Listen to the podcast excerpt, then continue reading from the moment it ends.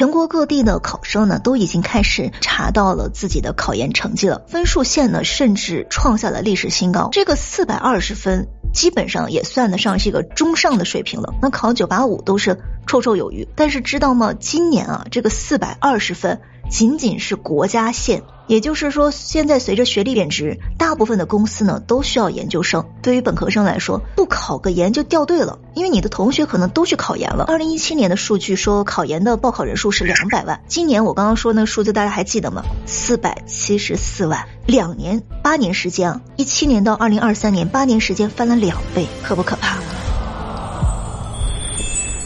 喜马拉雅自制深夜陪伴谈话栏目《听你说》，欢迎你的到来。人间冷暖，让我们抱团取暖。其实这两天，因为关于考研的话题特别火热，我呢也在网上搜了一些关于考研的相关信息。这不查不知道啊，这一查真的是让我这个从来没有考过研的人越看越紧张啊！我也整理一些内容。目前呢，我看到网上很多同学已经分享出来了成绩了。像工科类考研的平均分数啊，现在已经达到了四百二十分，满分是五百分，已经达到四百二十分了。嗯，很多的一些分数线呢，甚至创下了历史新高。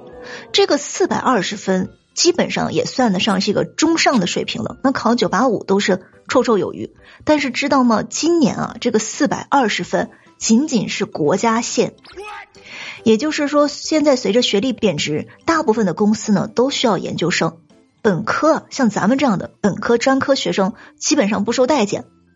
所以说，很多小哥哥小姐姐们，呃，可能会因为教育程度而失去自己的工作。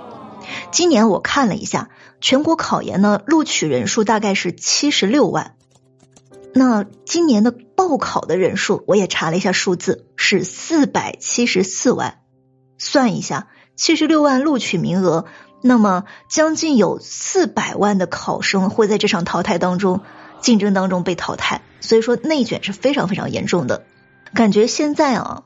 对于本科生来说，不考个研就掉队了，因为你的同学可能都去考研了，所以很多人都觉得好像考研变成了必选一样。而且现在的这个人才竞争激烈，很多的大学生想要拿到入场券，就必须要考研，所以进入考研的这个大学生队伍日益增多，也使得研究生的竞争更为激烈。我们看到一组数据啊，说二零二二年。呃，高校的毕业生是一千零七十六万。其实，在二零零一年的时候，咱们国家的大学毕业生才一百万呢，一百万。二十二年时间，大学毕业生的这个数量就已经突破了十倍，超过了一千万，一千零七十六万，应该是妥妥的十一倍了。这个数字大概是个什么概念啊？嗯，以二零二一年为例，咱们全国的普通高校毕业生是九百零九万。占到了新增劳动力的百分之八十，如果再加上回国留学生的话，那几乎达到新增劳动力的百分之九十。也就是说，你在市场上看到的求职人员当中，几乎啊个保个的都是大学生。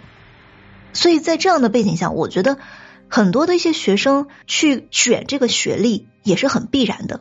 毕竟用人单位的这个尺子是越长越高啊，很多的一些呃公务员考试，呃去年。国家公务员考试，北京地区一共九百七十一个职位，其中要求硕士及硕士以上学位的是五百九十个，已经达到百分之六十的比例。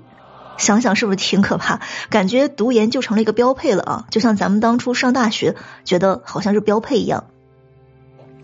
其实这些数字啊，看起来真的是让人很惊慌。就连我这个早就已经毕业的人，我听到之后，我其实都隐隐内心是有很焦虑的感觉。再加上这两年疫情，其实就业难也促成了很多的一些毕业生，为了缓解找不到工作的这样的压力，也就去读了研。二零一七年的数据说，考研的报考人数是两百万，今年我刚刚说那个数字大家还记得吗？四百七十四万。天哪！所以两年。八年时间啊，一七年到二零二三年，八年时间翻了两倍，可不可怕？